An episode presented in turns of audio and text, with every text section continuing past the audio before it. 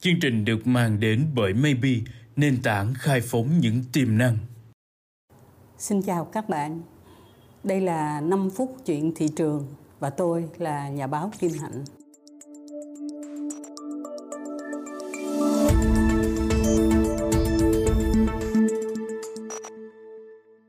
Tôi nói hôm nay với lại các bạn một câu chuyện, những tin vui về xuất khẩu sau khi Trung Quốc người ta nới lỏng và bỏ luôn cái chính sách Zero Covid. Những con số và cái thực trạng thực sự là những cái điều rất là vui. Chúng tôi gặp những người làm kinh doanh xuất khẩu trái cây hay là nông sản chuyên nghiệp, cũng như là các cái hợp tác xã giỏi ở đồng bằng, thì mọi người đều nói tới hai cái tín hiệu mừng như thế này. Thứ nhất là những cái đoàn thương buôn mà từ Trung Quốc đến tiếp cận với lại các cái tỉnh của chúng ta để khai thác, sau mấy năm trời họ không có bước ra thị trường thế giới đó, họ đi thành từng đoàn và khảo sát rất là kỹ. Thứ hai là người tiêu dùng của Trung Quốc ở trong nội địa đó là họ cũng mua sắm nó tự do hơn, nó thoải mái hơn và cái nhu cầu nó tăng lên khá là nhanh. Một mặt hàng mà các cái người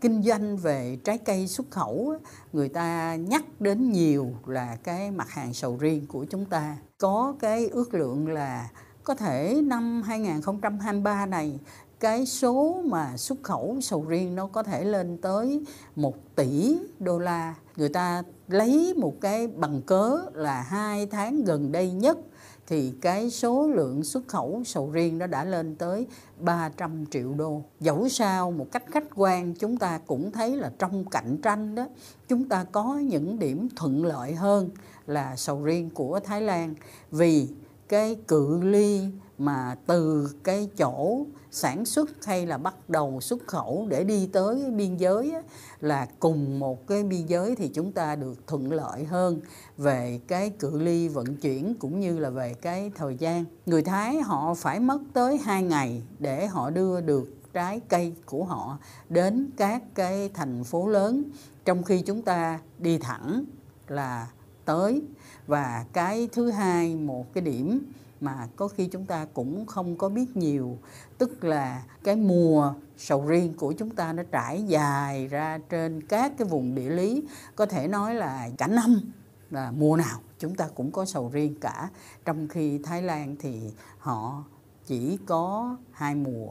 Một điểm nữa đó là chúng ta tin rằng sau khi cái sự nới lỏng về chính sách của Trung Quốc á, cũng sẽ bắt đầu tính tới cái chuyện là tăng lên cái yêu cầu quy định chặt chẽ hơn về dư lượng thuốc trừ sâu, cũng như là về cái truy xuất nguồn gốc, cũng như là kiểm tra về mã số của vùng nguyên liệu, vùng trồng, cũng như là mã số của cái cơ sở đóng gói. Như vậy chúng ta vẫn luôn luôn tính tới cái việc là tận dụng những cái cơ hội thị trường, những cái ưu thế ở trong cạnh tranh, và đồng thời cũng chuẩn bị sẵn sàng cho những cái khó khăn sắp tới do cái xuất phát điểm của chúng ta về xuất khẩu có khi nó cũng không có lâu năm, không có chuyên nghiệp bằng một số nước bạn, và đồng thời những cái điều kiện, những cái sự chuyên nghiệp, có những cái kinh nghiệm, có đội ngũ quen việc trong cái xuất khẩu đó là cái mà chúng ta còn phải chờ đợi thời gian. 5 phút chuyện thị trường về những cái tín hiệu vui trên cái thị trường xuất khẩu sau khi Trung Quốc họ nới lỏng và họ hủy bỏ cái chính sách Zero Covid, có thể được nhìn nhận một cách khái quát như vậy, và xin hẹn gặp các bạn trong 5 phút tiếp theo.